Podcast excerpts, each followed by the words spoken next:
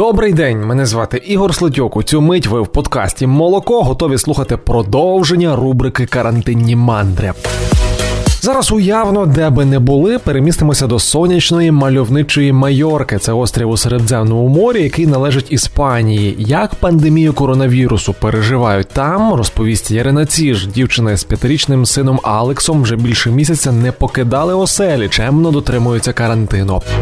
Карантин в Іспанії продовжили до 26 квітня, але не виключають, що і довше зможуть зробити. Надзвичайний стан взагалі в країні зараз можна тільки на 15 днів максимум. І тоді вже, по закінченню 15 днів, вже вирішують, чи продовжити, чи ні. Тому це вже третій раз, що продовжили. Мало десь тепер на днях закінчитись і продовжили ще раз до 26 квітня, але всі розуміють, що, напевно, буде і довше. Під час карантину ми зовсім не можемо виходити з дому, тільки по продукти, в супермаркет, до аптеки. І якщо маєш собаку, то вигуляй собаку.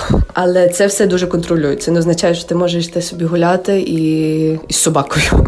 І просто мати таку як відмазку, щоб вийти з дому. Або можеш йти в магазин і півдня провести гуляючи вулицями. Поліція дуже контролюється все. Якщо тебе зупинять, ти мусиш мати якийсь доказ, що ти, наприклад, чек з магазину, що ти їздив по продукти. Або навіть можеш запитатись, чому ти їдеш саме в цей супермаркет, який там в іншому кінці міста, якщо ти біля свого дому маєш такий самий чи інший магазин, звичайно. Тому дуже все контролюється. В машині не може їхати вся сім'я по продукти. Мусить тільки хтось один. Якщо двоє в машині, то мусять сидіти якось так на відстані між собою. Але теж перевіряють, чому саме двоє їдуть, чому не один. Ну і багато людей, які продовжують працювати. Наприклад, ті, що доставляють їжу, розвозять їжу і ліки, взагалі якісь онлайн-продукти, онлайн-купівлі, то вони можуть працювати, але кожен має такий сертифікат з роботи, щоб якщо у випадку, якщо поліція зупинить, щоб мати доказ, що ти їдеш на роботу. Загалом на Майорці набагато легша ситуація. Не тільки на Майорці, на Балеарських островах. Це і Майорка, Менорка, Ібіса і Форментера. У нас набагато легша ситуація, ніж на материковій Іспанії. Кількість і випадків дуже менша, і кількість летальних випадків набагато менша. Що в нас так порівняно, все дуже лайтово. А звісно, зважаючи на невелику кількість людей на островах, то теж немало. Загалом в нас вже щодня більше тих, хто видужили, ніж нових хворих. Ніби потрохи, але зменшується. Навіть десь кілька днів тому був один день, що зовсім без померлих. Тож так сподівалися, що буде в такому ритмі продовжуватись, але ні. Принаймні статистика вже набагато краща. В магазинах, на полицях дефіцитів нема. На початку всі так само скуповували туалетний папір, макарони, рис. Гречки в нас і так нема, навіть до карантину не було.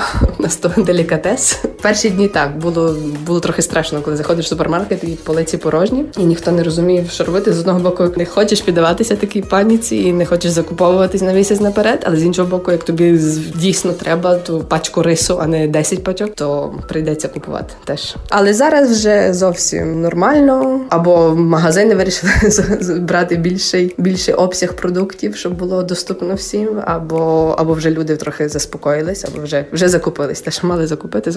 Тому на ці ціни не змінилися зовсім, дефіцитів нема. Навіть, здається, на законодавчому рівні прийняли якийсь указ, що регулює ціни на маски в аптеках. Не можуть коштувати, бо раніше мій чоловік, наприклад, купив маску в аптеці за 10 євро одна маска. Це взагалі її, напевно, собівартість якісь навіть не євро, якісь центи. Але тепер вже ніби має бути якась така стабільна ціна, недорога, щоб всім було доступно. І інша справа, що масок, так, є дефіцит, що не вистачає всім масок. І лікарі, і медичні працівники скаржаться, що вони не мають достатнього спецзасобів для захисту. Тому багато є випадків, що лікарі заражаються, що лікарі хворі.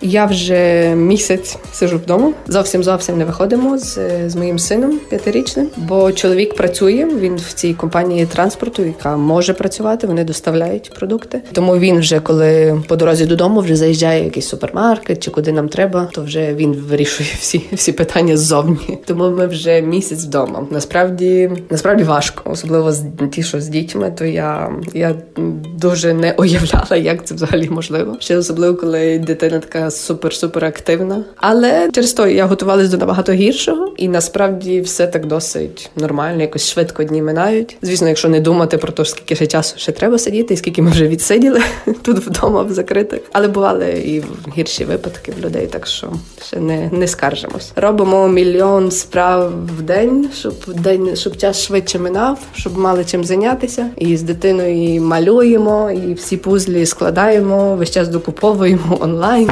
Дистанційне навчання загалом є не таке, як в українських школярів, що там просто такі онлайн-уроки, що те саме, що ти в школі сидиш, але вдома, але з вчителем по відеоконференції. Тут ні, тут просто скидають завдання дітям, школярам, і ті роблять, і потім відсилають в повідомлення, що вчителі їм перевірили. Моїй дитині, маму Алексові, 5 років, він ходить в школу, але це не таке, як перший клас, це таке щось типу як нашої підготовки. Вони вже там вчаться рахувати, писати, читати, тому теж маємо групу в WhatsApp, що вчителі відправляють завдання, які треба робити. Там більше таке в ігровій формі, але теж маємо чим зайнятися і треба відсилати якісь фото, відео, як ми те все виконуємо. Напевно, після карантину всі мами зможуть проводити якісь майстер-класи і видавати книжки, чим зайняти дитину 24 години на добу. Кажемо, ми ще не скаржимось, бо слава Богу, що всі здорові. То зараз найголовніше. Чоловік працює, то, звісно, трохи переживаємо, що якщо він може десь заразитися ззовні і принесе це додому, цей вірус, тому нема сенсу, що ми сиділи цілий місяць закриті. Але він і не спілкується тісно з клієнтами, і має цілу сумку спецзасобів, дезінфектори, і маски, і рукавички. І як приходить додому, відразу роззувається ще перед дверима ззовні на коридорчику спільному в під'їзді. І зразу весь одяг закидаємо в пральну машину прати. Зразу йде в душ, 100 разів на день миємо руки. Як купуємо в супермаркеті їжу, то зразу всі ті баночки, скляночки, пакети, все миємо в хлорованій воді, чи там витираємо хлорованою тряпкою.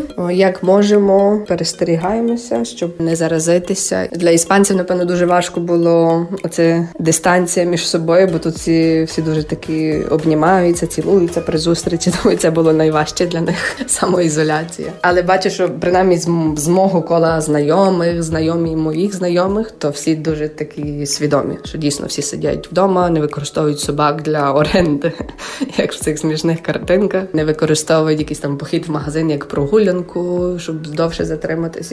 Всі свідомо до того ставляться. Напевно, через те, що в багатьох є і старші, і батьки, і бабусі, і дідусі, які найвразливіші до цього вірусу, тому, напевно, заради когось всі такі сумлінно сидять вдома. Навіть більше, ніж місяць, ми щовечора о 8 вечора виходимо на балкон аплодувати усім медикам, медичному персоналу і взагалі всім, які дотичні до боротьби з цією пандемією. Це дійсно такі зворушливі моменти, коли вся вулиця, всі висуваються з вікон, виходять на балкони і аплодують. В цей час, якщо їде якась машина поліції чи швидка допомога, вмикають сирени, сигналять. Дуже гарні моменти. Справді дуже мило. Бажаю, щоб Іспанія, Україна і весь світ подолали недугу, прийняли ситуацію, щоб все було добре. Велике дякую, що слухали, і ще більше дякую тим, хто підпишеться на подкаст «Молоко», тим, хто знайде сторінку у Фейсбуці, яка так і називається «Українською подкаст Молоко». Мене звати Ігор Слотюк, я зі Львова. Будьте здоровими, почуємося рівно за тиждень.